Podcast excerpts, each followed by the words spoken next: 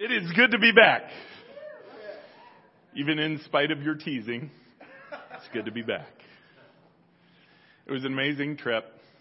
Uh, come Tuesday, we're going to talk a lot about it and share testimonies of people get, that got to experience it the first time. I will say this though. This trip was a landmark from something, man, I can't remember how many years ago, maybe six years ago, or Bren would remember, but might have even been more than that. When I came back from a Nigerian trip, uh, where where I was decorated there, and what that means is they they uh, put these wraps on you, put a hat on you, give you these spears that all have meaning. I came back and that was when I spent time daily with Carson in the hospital when he was so close to death so many times. He was in the hospital for almost two months and the Lord said me, said to me to go and be there Monday through Friday, eight hours a day. And so after this trip, I, I brought these things back to him, and don't even ask me how in the world I was able to get them through security at the hospital. I mean, these big spears, about as long, about as tall as me, take through security. But I got him to his room and dressed him in it, just like they had dressed me. And I told him that everybody there in Nigeria was praying for him, and that one day he'll be there. And this trip marked, marked the conclusion of that prophecy because he was there. Yeah. Not only was he there, but like he didn't hold anything back. He taught them disc golf. Okay.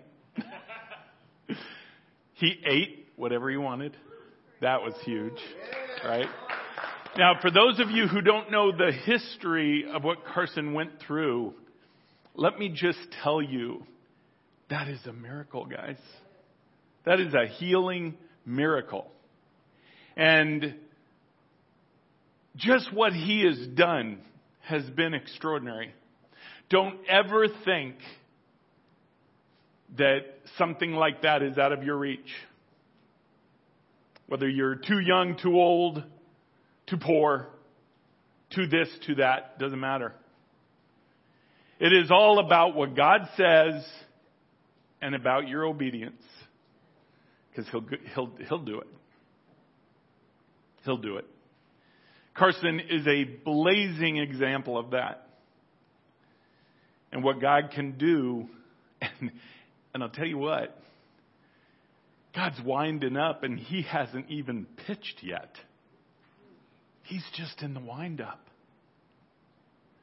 But the pitch is coming. The release is coming. You know, I was asking the Lord what He would want for this morning. And He took me somewhere, and I'm going to take us there. And, you know, this was this morning when I was sitting with Him. And then during worship, I don't know if he changed it up or if this is just addition. I, I don't know. But Alexis was speaking in the Spirit. And she just leaned down to me and she said, I, I have to tell you what I saw. And she told me what she saw.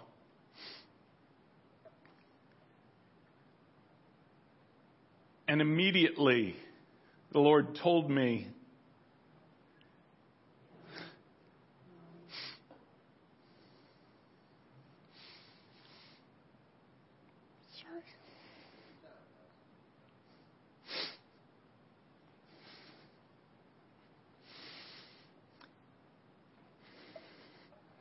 He said to me, My sword is drawn.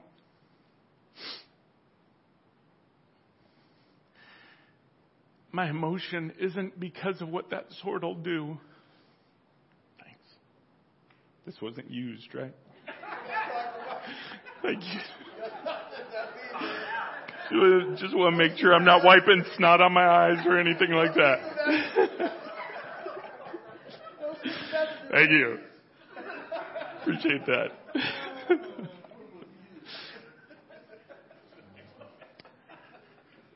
but it's not about what the sword will do. That's not my emotion. My emotion is because we've been waiting so long for him to draw it. He gave me a vision just at the end of the last song after Alexa said what she said. And to be honest with you, what she said, I don't know what it means. She described fire producing a black smoke that was above me. But the vision that he gave me, I understood that.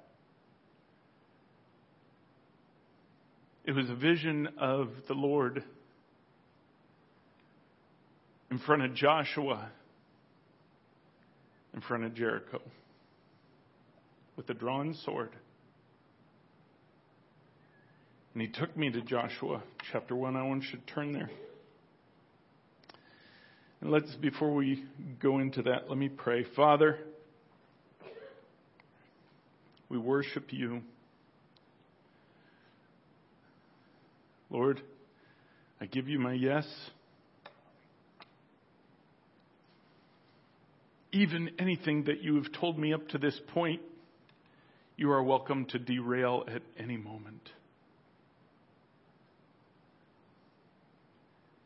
Because we're here to hear from you. Nobody else. Speak to us in a group, speak to us individually, speak to our hearts. However, you want to do it. We're hungry for you to speak.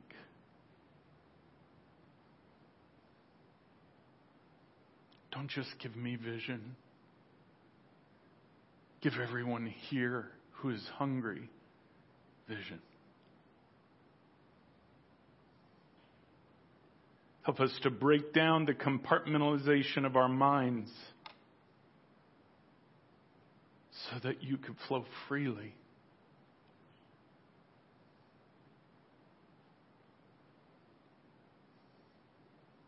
I give you my yes.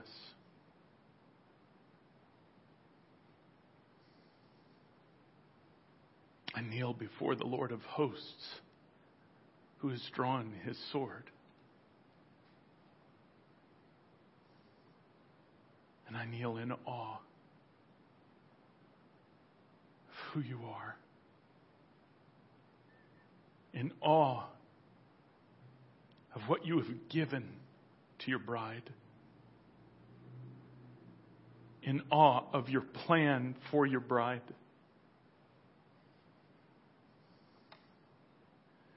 In awe of your love.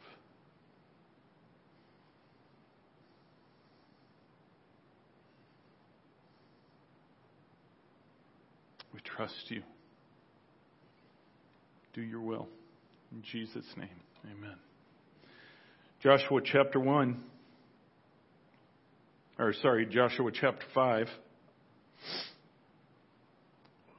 We're going to start at verse 13.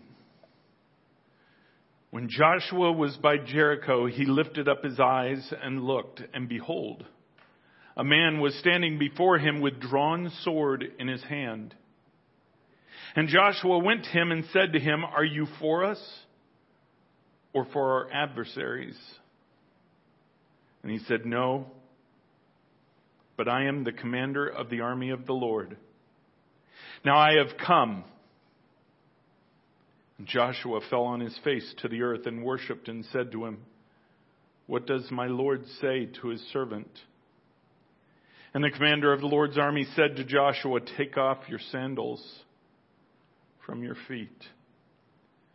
For the place where you are standing is holy.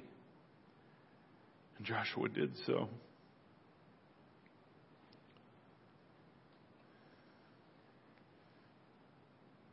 this encounter goes on to recognize what God was going to do in delivering Jericho into the hands of Israel. And how? It was miraculous. We know that. We know the story. They were to all, and by the way, this was not a small group. There were probably upwards to a million. They say that there were a million that came out of Egypt, but then obviously there were those who died off because they would not enter the promised land the first time. So over 40 years they died off, but uh, they had new kids. so there were a lot of people. So so let's just say they kept the status quo. When in reality it's probably more than that. So if you can imagine a million people marching around Jericho every day for seven days. Now, I saw Jericho from a distance. It's not big. I, I, I would almost imagine the front became the rear. You know, almost like when they encircled it, you know, you know how you you got a million people walking and, you know, it takes a while. Imagine what the people inside were thinking. I don't think, because I know there are some that that said they were jesting, they were joking, they were thinking they were impenetrable because of their wall. I don't think so we have some clues. Because when the spies went in and Rahab helped them, what did Rahab say? She said, We have heard of your God. We saw him part the sea. Or we, we heard of him part the sea. We saw him part the Jordan because that just happened. They saw that. You know what? I think they were scared to death. I think they were petrified. Have you ever been so scared you can't do anything? You're literally frozen. I think that's how Jericho was. And when the walls came down, all it did was complete their fear. I don't think it was much of a battle from that point. Although you have to realize that Israel still played a part. God knocked the walls down, but he did not kill the enemy. They had to do it. They went in and they did it. But this was a solemn point when the Lord of hosts came to meet Joshua. This was the beginning. This was the beginning of a campaign. A campaign that would take back, or take, really, for the first time, the promised land.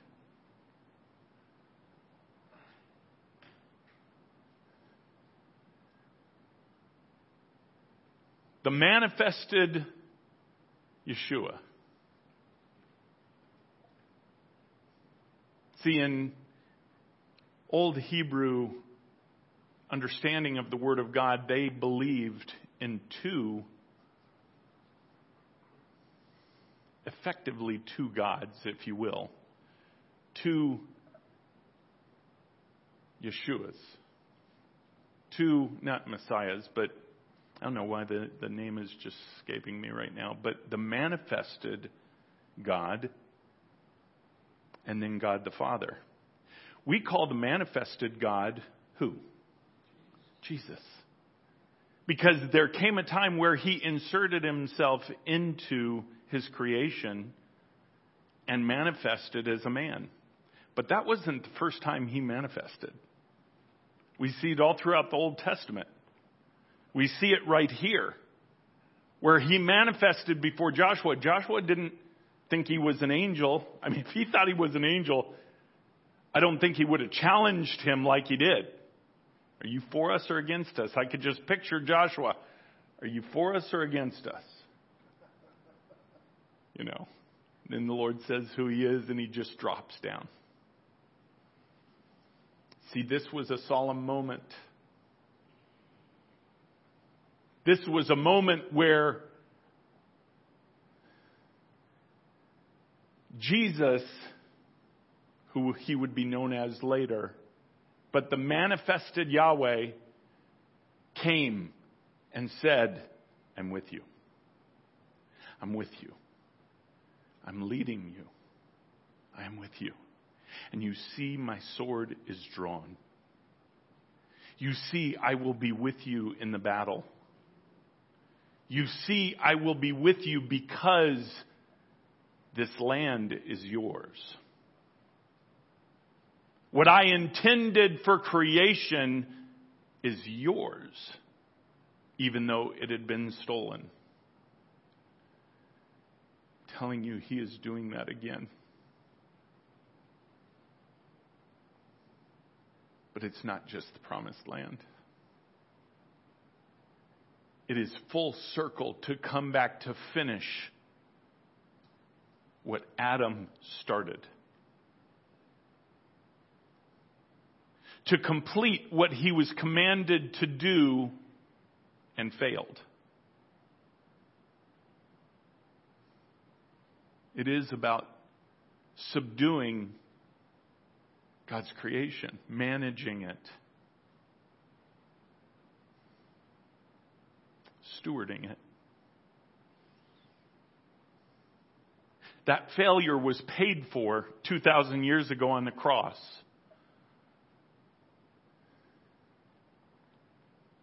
God's intent was never to come and do it himself. Never. Because that was not the original plan. The original plan was always to be done through His creation, through His imagers. Those who were created in His image that would then step as He would step to do what He would want them to do. That failed at the beginning with Adam. And it required a sacrifice that would pay for everything. You know that. He paid that price 2,000 years ago on the cross. But yet the partnership had not been bonded. His bride was not ready. In fact, his bride became so fragmented, which is how we see her today. His bride is fragmented because the enemy. Because of deception. Because of power. Because of pride. Because of wanting something outside of God's will. Whatever reason you want to put on it. And you can argue the reasons. What you can't argue is the fact that the bride is fragmented.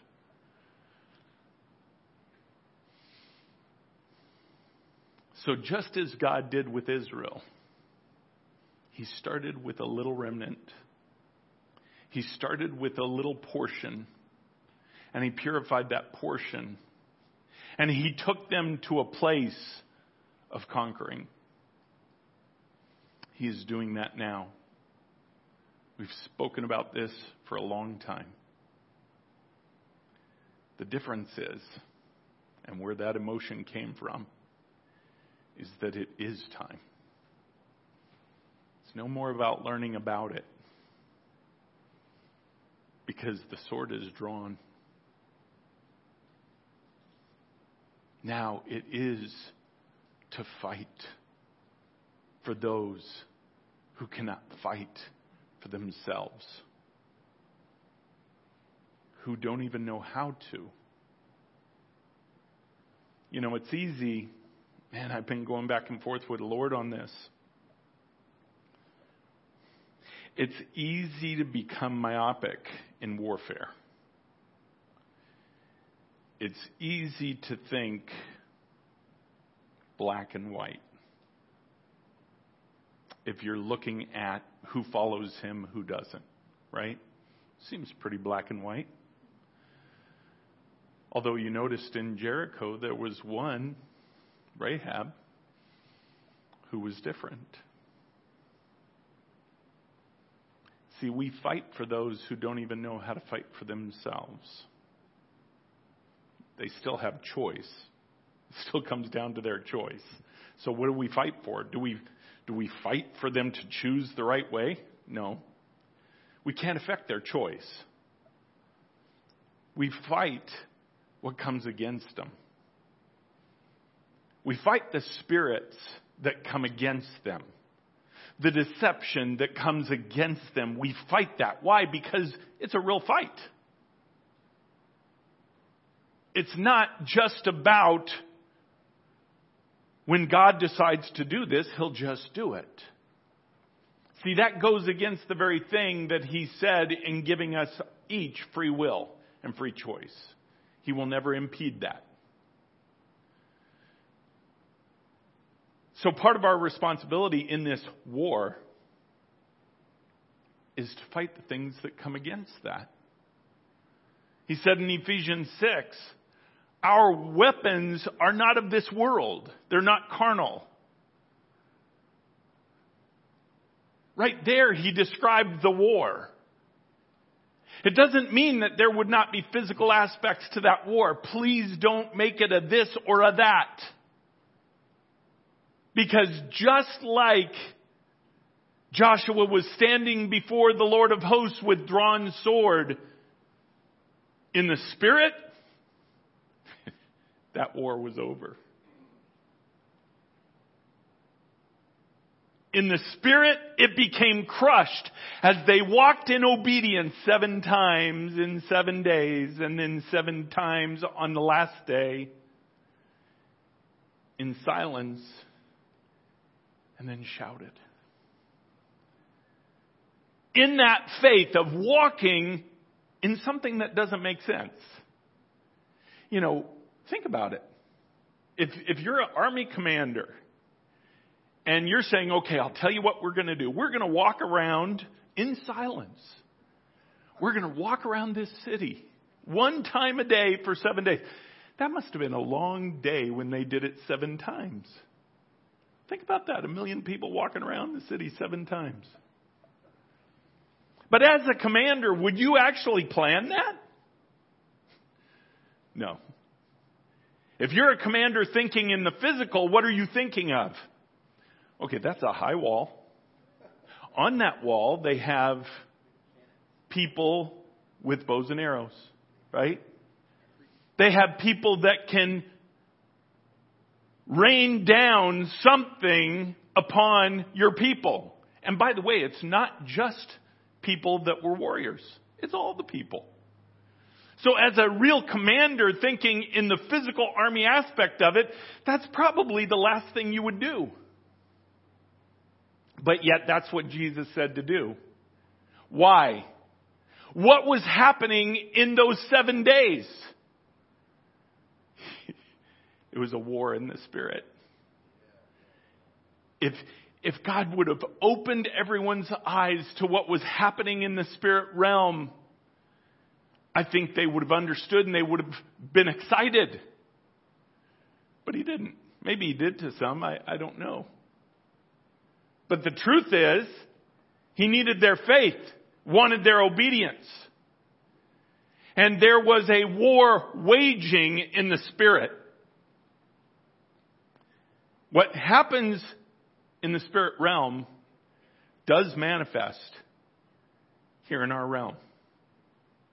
You saw that on the seventh day. Because on the seventh day, the results of that spiritual war came to a conclusion and the walls came down.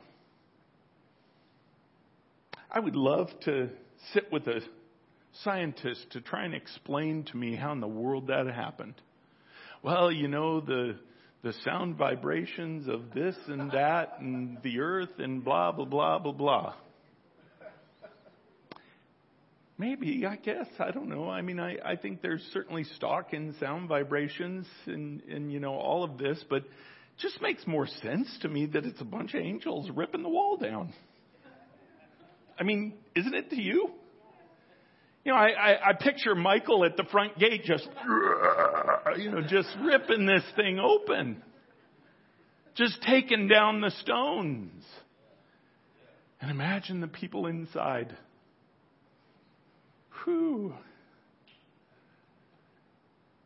I mean, if they were afraid before, imagine now.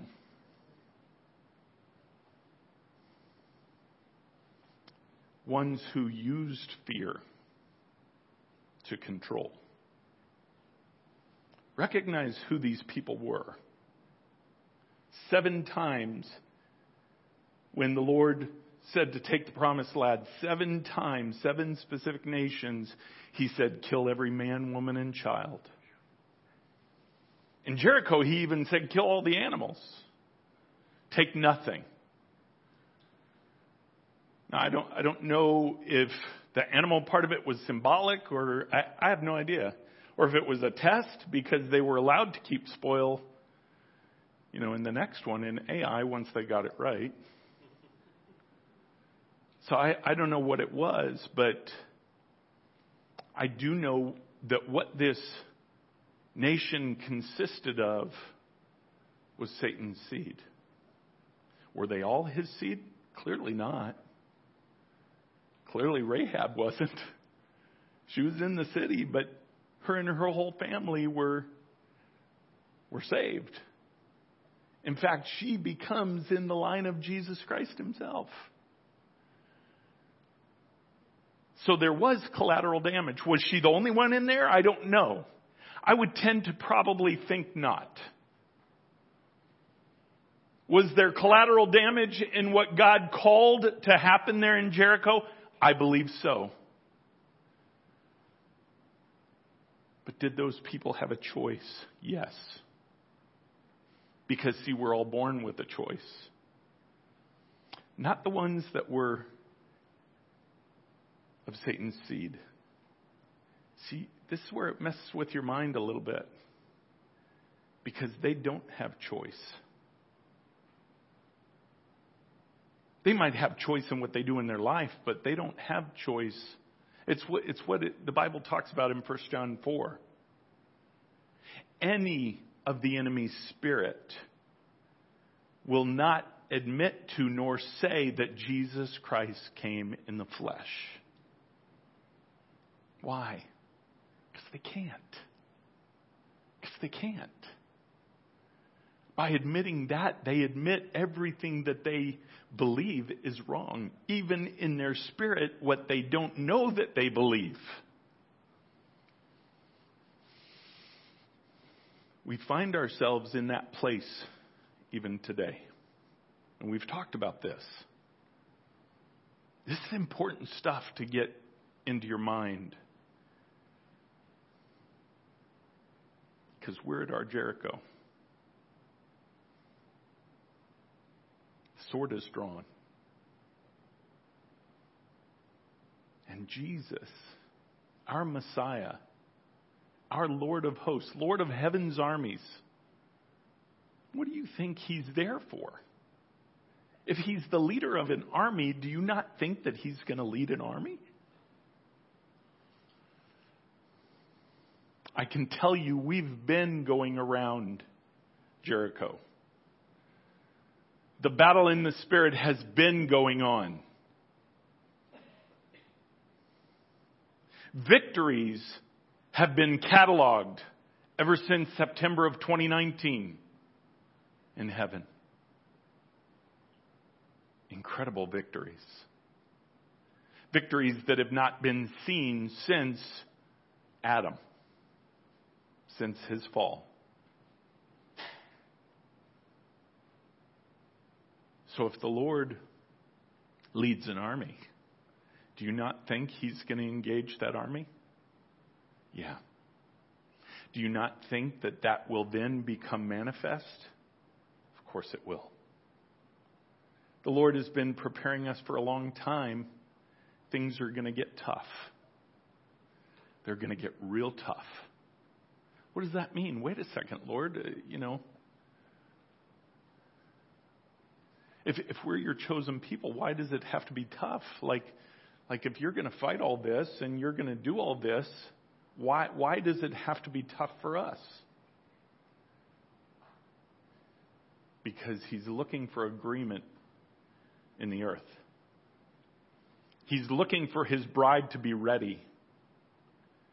He's looking for your yes which is optional to you. He's not going to force it.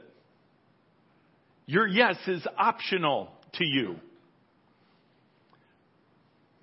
But those yeses come in a scale. And it usually depends on how compartmentalized our lives are. What he wants is a blanket yes without compartmentalization. Well, I give my yes when I come Sunday morning. I, I might even come Tuesday and I'll give my yes then too. I, I give my yes in these categories. I give my yes in things that I know you've already shown me, so I, I give you my yes. Do you give him your yes in the things that you cannot see? Do you give him your yes in the things that you think are your right to control? Okay, that's the tougher part. Now all of a sudden he's telling me to walk around Jericho and be silent and not do anything when we're here to conquer this city. Makes no sense. What does make sense is, you know, I, I need to do what I know to do to prepare for what he has said is coming. It's not what he told you to do. He said, give him your yes. Period. He'll show you what that means, but not until you have given your yes.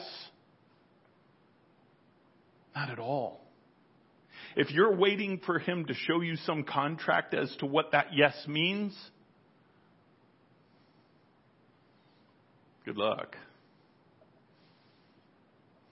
He's not going to do that because it will not cost you faith. And faith is the very fuel he uses to change your life. Faith is the very fuel he uses to unify his bride and change the course of this world. Imagine how Joshua felt. Imagine how the warriors at Jericho felt. You're on my land. You have defamed God. You are his enemy. You hate him because you serve others. As his enemy, you are now my enemy. That's how he looked at it.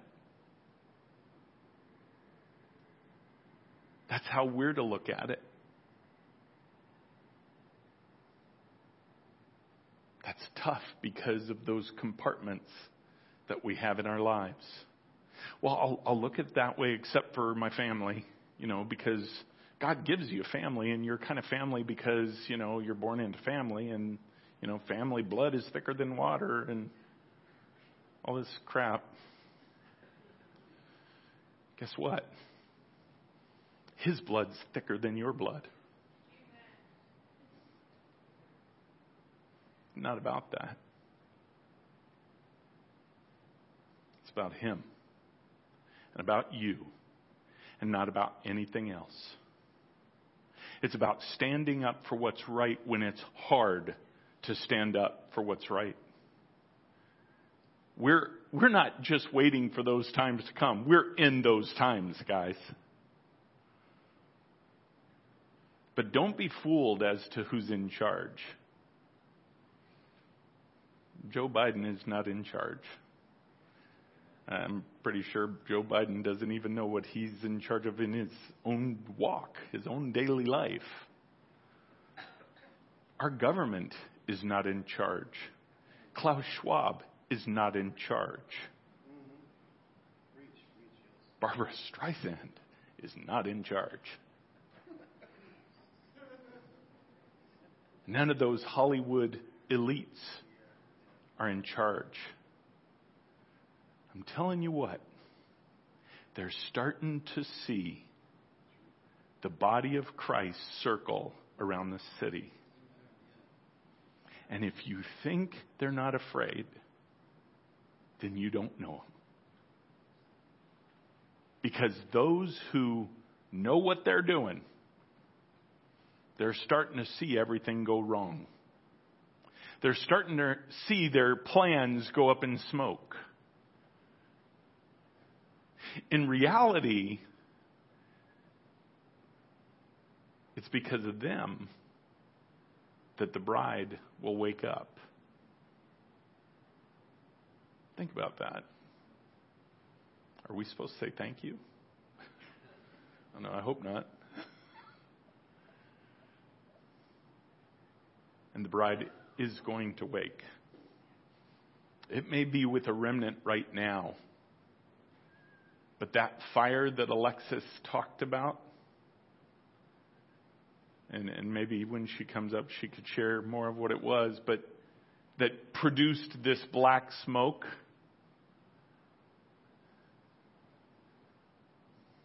That's the war.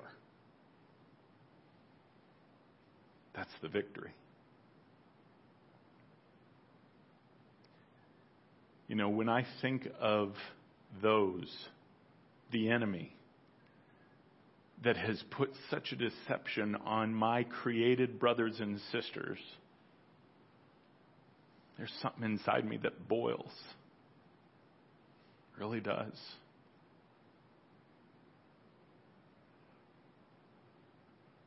I can imagine how Joshua felt walking around that city knowing good and well that there comes a time where that vengeance is taken. And it came when those walls came down. Lord said, Vengeance is mine. I will repay, says the Lord. But it's not about us sitting off the, on the side and just kind of watching it like some video game.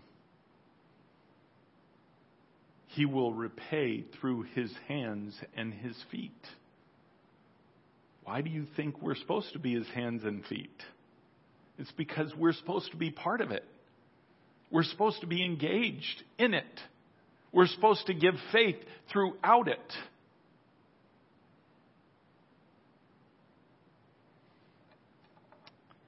So when I was sitting with the Lord this morning, and if you recall, two weeks ago, I gave, uh, I, the message was about a change in format here at Ignition that's coming, that the Lord said. And that's supposed to happen in August because the Lord said, I want my people's hearts to be ready. So I was sitting with him this morning because I was thinking, okay, wait a second, you know, Why, isn't it happening this week? Why haven't we started already? You know, going back to what he said, he said, because I want their hearts to be ready. He said, some are ready for this, but some are not. I don't know what that means, except I could tell you what I think it means. It's not a physical thing. You know, are, are some of you not ready to sit here for hours? Well, maybe. I, you know, if I looked at it that way, I'm not sure I'd be ready for that.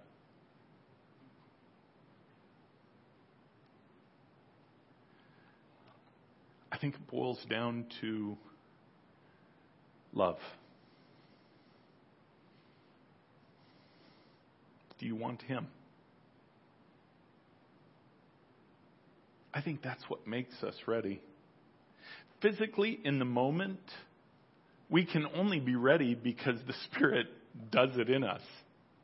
You know, this last trip was every trip's hard on my sleep. This last trip was insane. You know, because of things we were dealing with being up. I think in a 72 period, 72 hour period, I had six hours of sleep. And then, at the tag end of all that, there was a situation where I had to pour into some people. And Lex kind of commented because, you know, I'm sitting on the couch about half dead. And then when we started talking, I just came alive and just poured it out, was so excited and poured it out. Who do you think that was? That wasn't me. I was sleeping. I say, Lord, you take this. I'm going to nap right here in the back of the mind a little bit. No, it was the Lord. It was the Lord who gives us strength. With all these things coming that are coming at us, that are literally upon our doorstep, the Lord will give us strength. He'll give us encouragement of how to deal with that because we're not just supposed to endure, guys. We've been enduring. Now the sword's drawn. Now we fight. Now we start to walk and fight in the Spirit. The very things that come against even Christians' minds, let alone the world. Deception being a primary target in my mind. I can't wait until all the spirits of deception are gone in the abyss. Yes, and it, it is coming. If you don't believe that can happen, man, just go wait at the river. Don't walk around the city. Don't join. Just wait till it's done and then you can see. Because if you're going to choose to walk around the city in faith, do just that. Walk in faith knowing that your faith is waging war in the Spirit, whether you see it or not. And that spirit of deception is going to be broken. Its back will be shattered. And those who have been under that deception, even family members, they're going to see truth. Boy, deception is effective. There, there was a friend of mine from years ago, and I know I've told a story about my family. This wasn't my family, but somebody who I really respected, who knows the Word of God, and who has been a teacher for probably 30 years of the Word of God, and believes in this flat earth thing. And I'm like, Lord. You know, I, first of all, I was curious. How in the world, like, okay, tell me biblically where you get some of this. And every single thing that was laid out was like, how, how did you come to lose what you knew in the Word of God? I, I don't, I don't understand. It doesn't, doesn't make sense until you understand the spirit of deception. See, the spirit of deception comes in and just starts to rake away at a foundation. Not noticeable. I'm just cleaning it up till it starts cutting in to the stone and to the concrete, to the rock. Starts breaking it away. And then all of a sudden, deception, through that deception, other things are introduced to where things become questioned. And see, you could look at that even in our own walk. Well, you know, you used to not believe in the gifts and, and then, you know, you had this enlightening and became, you know, understanding of the gifts and now, now, you know, God speaks to you and all this stuff. So, so, you know, isn't that how it happened with you? Yeah, there's a difference. I have to believe that that difference is intellectual as best as I can understand. If you're trying to understand the Word of God intellectually, that is where deception is very, very good at twisting. Very good at twisting. There is only one truth. Right? We may have shades of what we believe, but when we stand before the Lord, like, like there is only going to be one truth.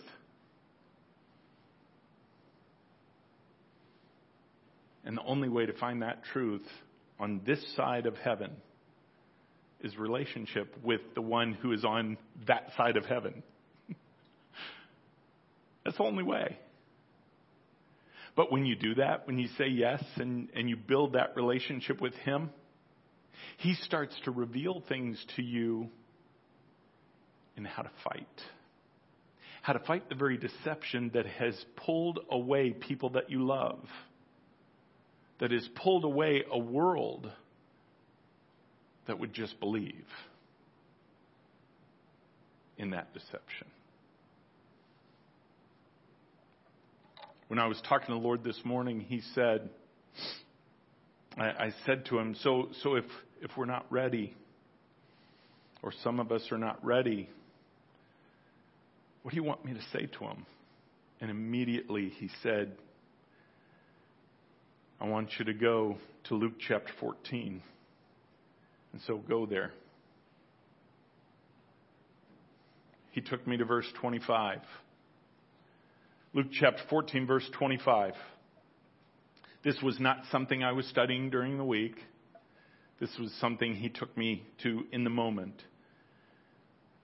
Verse 25 says this Now great crowds accompanied him, and he turned and said to them, If anyone comes to me and does not hate his own father and mother and wife and children and brothers and sisters, yes, even his own life, he cannot be my disciple.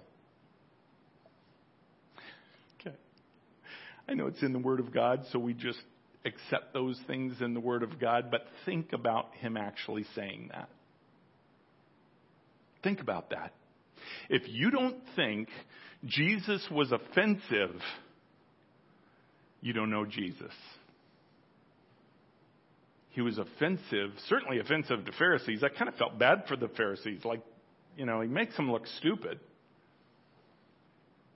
But he also defined who they were. He said, You are of your father, the devil. That didn't used to mean anything to me, but it sure means something to me now. Right? In this case, he's talking to the people that are following him. In fact, all of what goes on here leads up to one of my most favorite chapters in the Word of God where it reveals this idea of relationship. You're no longer my servant. If you're obedient, you become my friend. That's what it says in chapter 15. This is leading up to that. So Jesus is talking to those people who would follow him. Imagine of the thousands of people that would come to hear him speak. Thousands of people that say that they believe him. Who did it end up being? 120 people. That's it. Everybody else left. Nobody else stuck around in faith. Did it mean that they didn't believe? No. It means that they were either in fear because prosecution or persecution set out so heavily when Jesus was put on the cross. Or maybe they were deceived, thinking, well, okay, maybe, maybe he really, maybe he really isn't the Messiah. Maybe, maybe there's another coming and he was just like really close. Only 120 remained. So Jesus is saying here, if anyone comes to me and does not hate his own father and mother, wife, children, brothers, sisters, yes, even his own life, he cannot be my disciple. Now, was he telling you you're supposed to hate people? No. That wasn't the point. The point he was making is that it will cost you everything. And he said, count the cost. Recognize ahead of time as you're coming into this time that has been prophesied what is coming and, and equate that with right now, guys. Count the cost in your own mind of what is coming and what is going to be asked of you by faith as well as manifested here in this realm. Recognize there's a cost to that.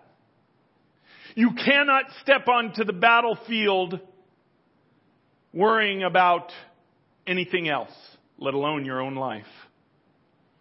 If you do, you will not be effective.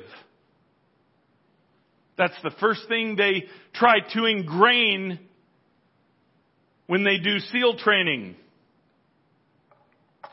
You're there for something bigger than yourselves. You give your life for a cause. Man, how in the world is that so ingrained and so effective for those who do not know the Lord? If I didn't know the Lord, why in the world would I give my life for something else that didn't affect me because I'm dead? Oh, what faith some of these people have. And it's just not directed in the right direction yet. But count the cost. Because for some of you, it may cost you your family. For some of you, it may cost your very life. For some of you, it may cost what you grew up knowing, the paradigms that you've had your whole life.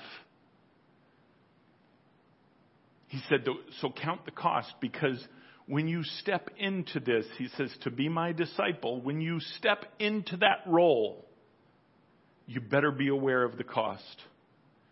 Because if you're aware with, if you're aware of it, you could step into it and it will not affect you. Why? Because you've already dealt with it in your mind. You already knew that no matter what the cost is, I will move forward and do what the Lord told me to do. Now this, it's interesting what he says here. He says, if you do not, if you put any of these things ahead of me, you cannot be my disciple. So I want to look up that word. Disciple in the Greek is mathetes, but this is the definition of it. He had me look this up earlier this morning. It literally means to learn from the root math indicating thought accompanied by endeavor in contrast to didaskalos, a teacher. So you have a teacher and a learner. It means to learn from a teacher. It denotes one who follows one's teachings as the disciples did. An example of that were the disciples of John. But then, this is what I love. A disciple was not only a pupil, was not only a learner, but an adherent. Do you know what that means? What is an adherent? It's something that sticks to something else, that molds into the shape of what that original thing is. Right? When you paint, when you paint a wall, that paint becomes an adherent to the wall. You don't lose the shape of the wall. It adheres to that. That adhering is what a disciple, if you want to be a disciple of Jesus Christ, you are adhering to Him. You are fulfilling the very thing that He said you were created for, and that is being His imager. It's not supposed to be us through ourselves. It's supposed to be Him through us. Right? If we are his image bearers, we are to bear his image. Pretty simple. So if you want to be his disciple, if, if he is everything you want, and, and this is really where it lies, because we could say we want it, but saying and doing are two different things. If we say we want it, then nothing gets in the way. Because we've already counted that cost. I already know. When, when I went into this, I knew there was a distinct possibility, probability that I would lose family, possibility that I would lose my precious family, my wife. I had to count that cost before I did it. Because if it ever, ever came to that point and the enemy exploited it, I couldn't shy back. Because it wasn't about victory in that battle for me. The prize has never been the victory in my life. The prize has never been what he's doing here, what he's doing in Nigeria, what he will do with us all over the world. That's not the prize, never has been. I think it's awesome that he's doing that. But it's never been the prize for me. You know what the prize for me is? Talking to him, hearing his voice, sitting with him as Moses did in the tent of meeting, and just talking. Because you know what? There comes a time when the wars will cease. There comes a time where the enemy will be bound and will be cast. Can't wait for Revelation 21. but no matter what, the thing that will never change is me and him. In your life, you and him. So you have to count the cost. When we start doing what we're going to do here on Sunday mornings, you have to count the cost. See, because God may want to use you. Well, wait a second. That's not how it works. We all come Sunday morning and we worship together, and that is our focalized union and and then we get to sit and listen to a message and learn. Learn from God. God then speaks to us. Yeah well that's what he said is changing. What if what he wants to say is to come from you? Is to come from 5 of you 10 of you?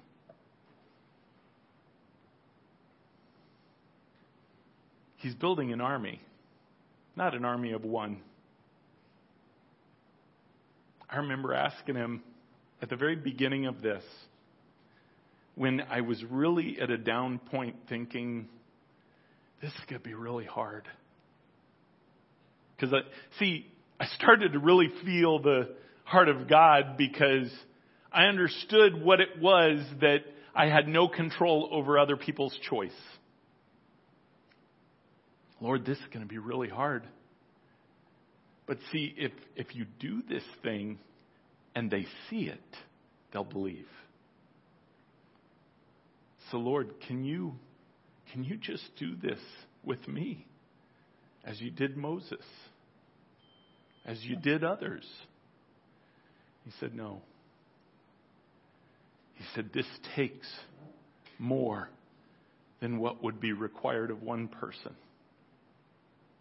He doesn't need a lot of people. But if you're called, He needs you.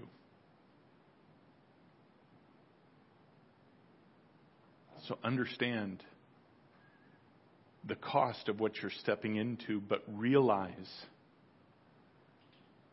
the joy of that cost. You know, I remember when I played football, hated preseason hated it. I mean, you sit there and for 45 minutes do this thing called a splatter drill. Anybody know what a splatter drill is here? I'm pretty sure it was thought up by Satan himself. Okay, and this and this this is in college, you know. So I I, was a tight end, which they kind of practice with the linemen. So I was 225 pounds as a as a tight end, going up against guys that were 320 pounds. and here's the splatter drill. The receiving person of the splatter drill just, just gets in a stance, puts their hands up like this, and just waits.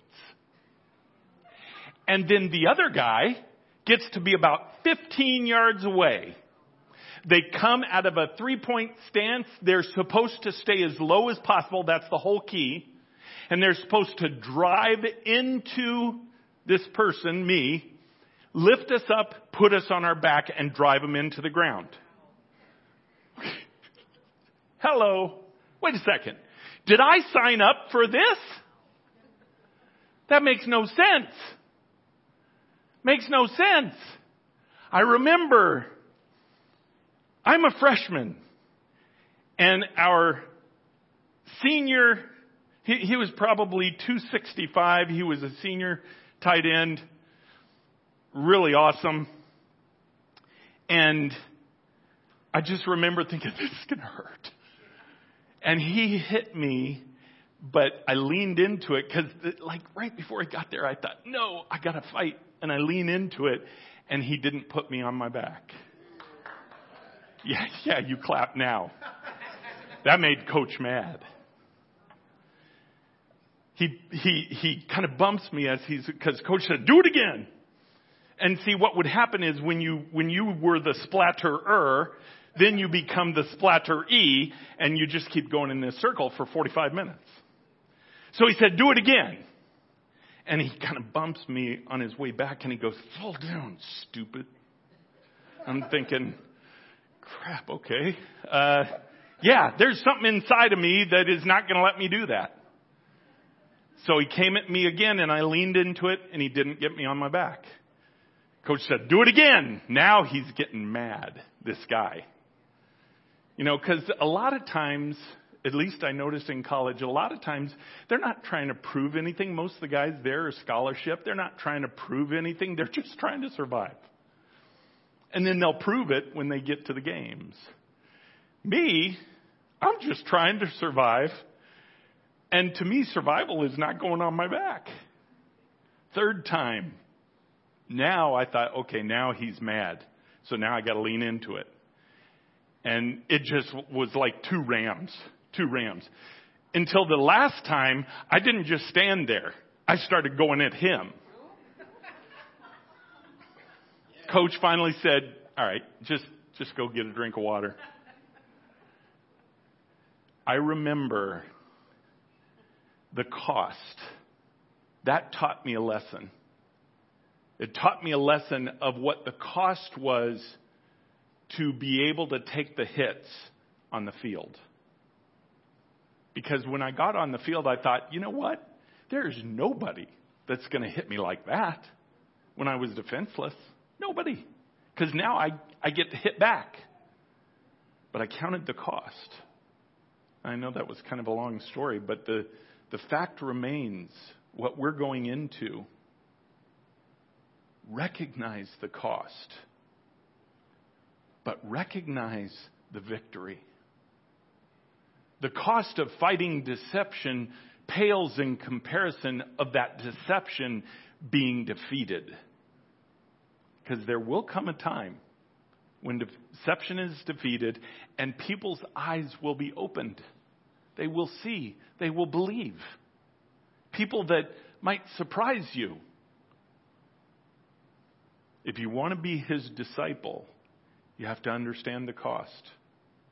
You have to understand that when we start this thing in August, whenever it is in August that we do it, you might be coming here not just to receive, you might be coming here to be used, for Him to speak through you. That's how He raises up warriors. Not just for you to receive it, from me or Alexis or Bryn or Wendy or anybody, anybody else, but for you to give it. Alexis, come on up.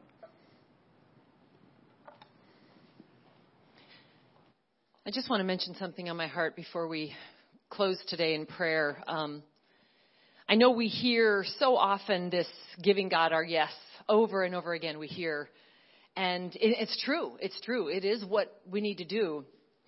And um, I, I was just thinking that we've heard it so much, and we believe that we know that we know.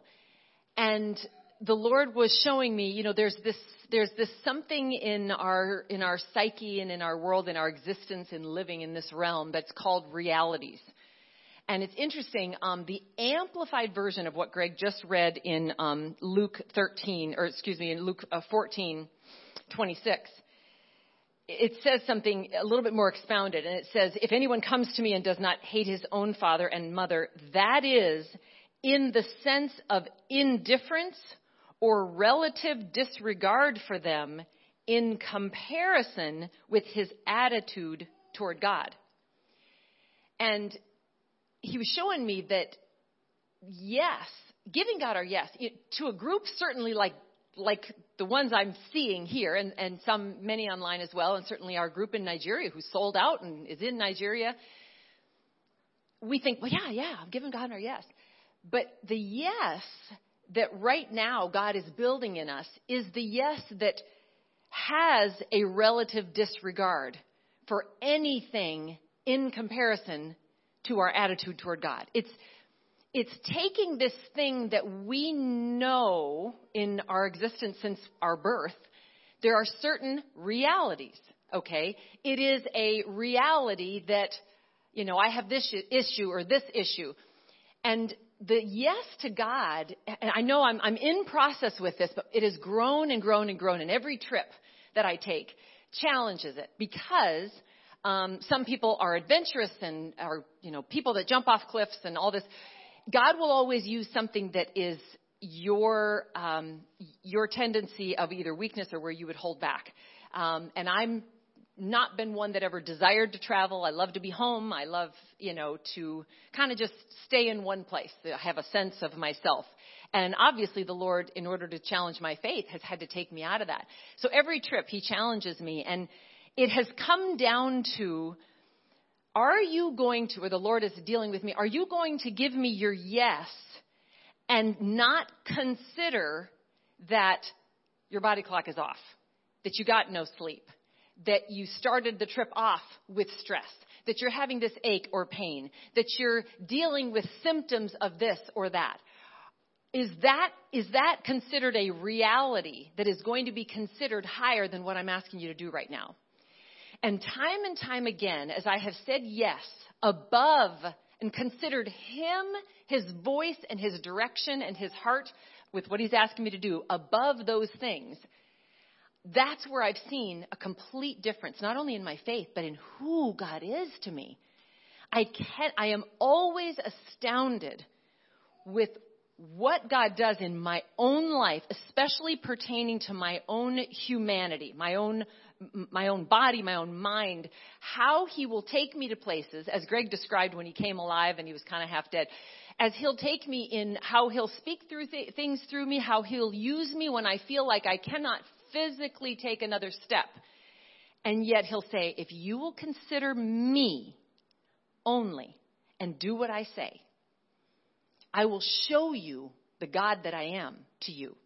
And, and so we compartmentalize that this God who's a God of miracles is separate from, it's almost like ethereally and, and conceptually, yeah, yeah, that's who you are, God, that's who you are.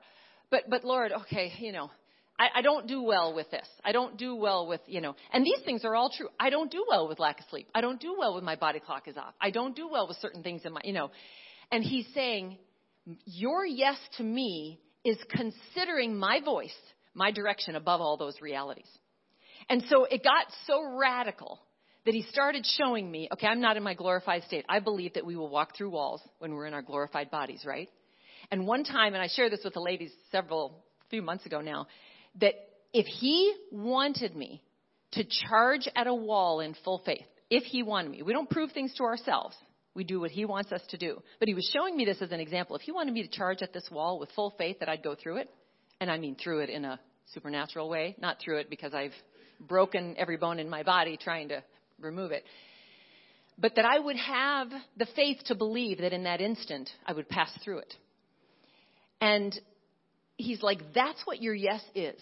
Your yes is believing. And he see, he's shown us his character, his power. When he, when he had Elijah run, you know, the cool stories in the Bible where he had him run faster than the chariots. You know, when he had all these people do all these things, Sarah's womb, though dead, came alive and she gave birth to a healthy baby boy, Isaac.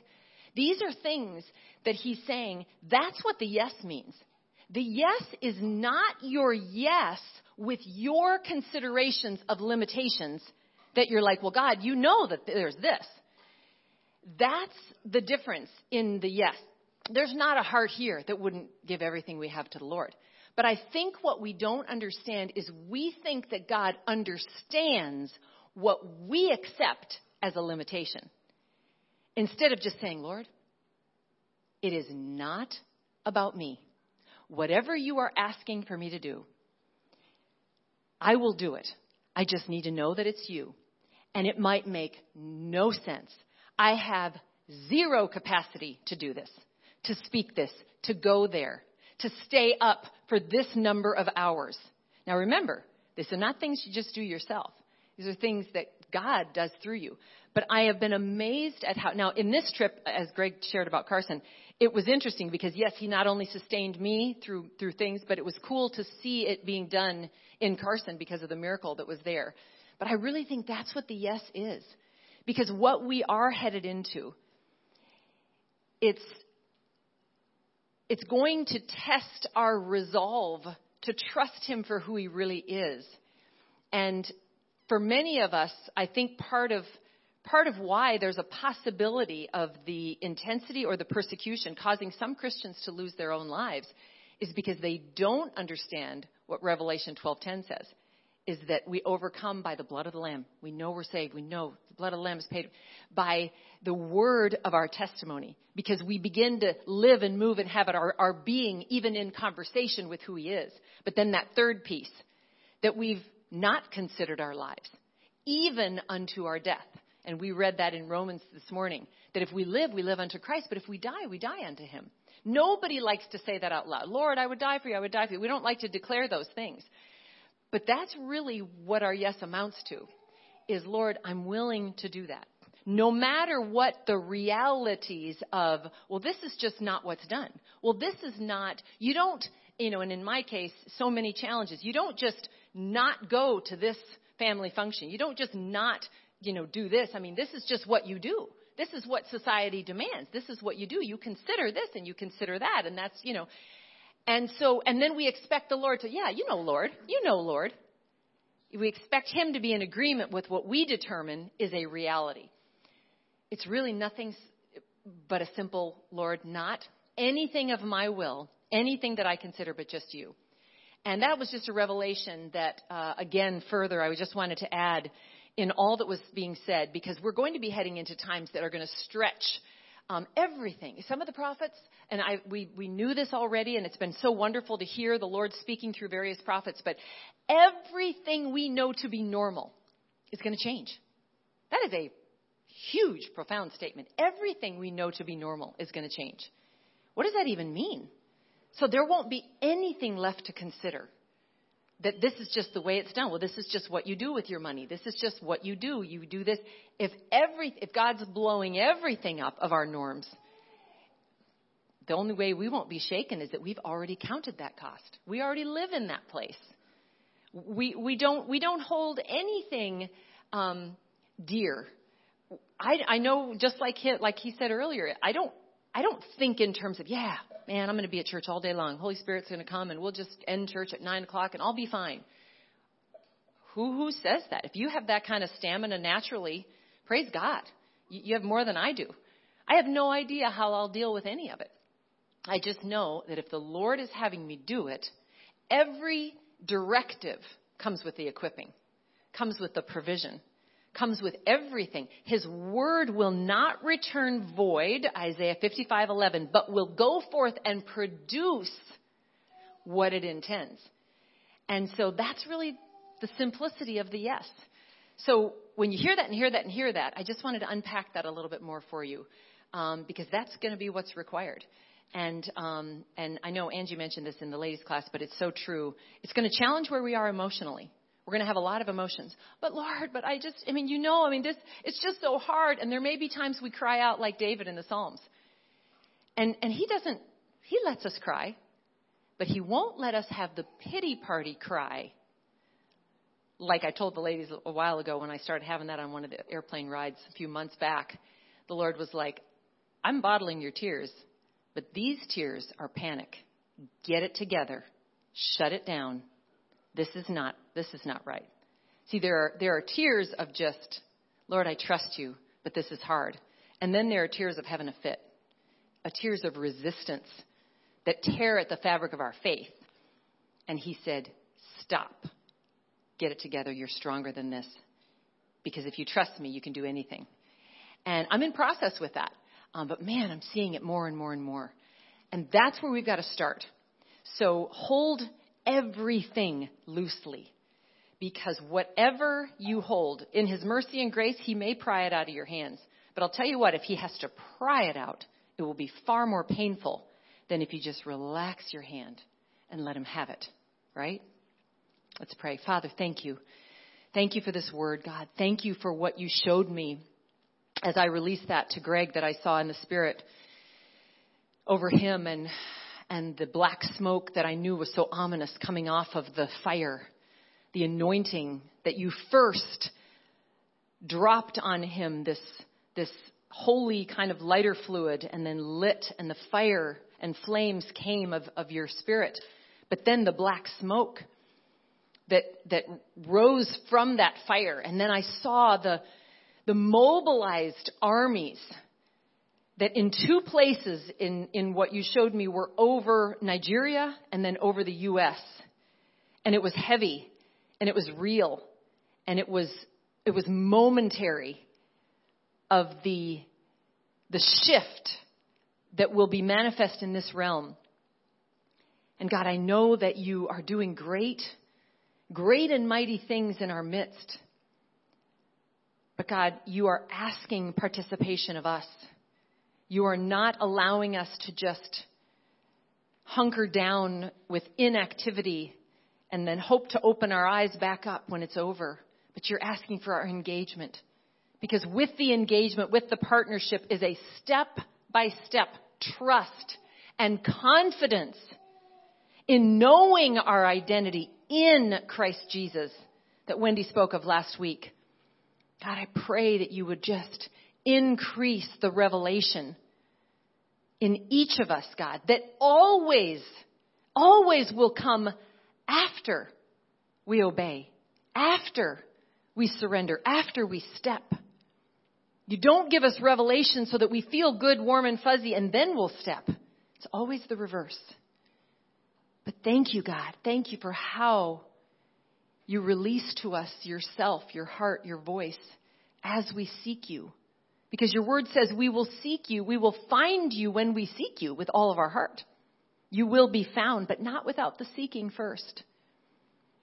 So, God, I just pray that you would just embed that deeper into our hearts and help us to know what it looks like even as we close this service today. What does that yes look like?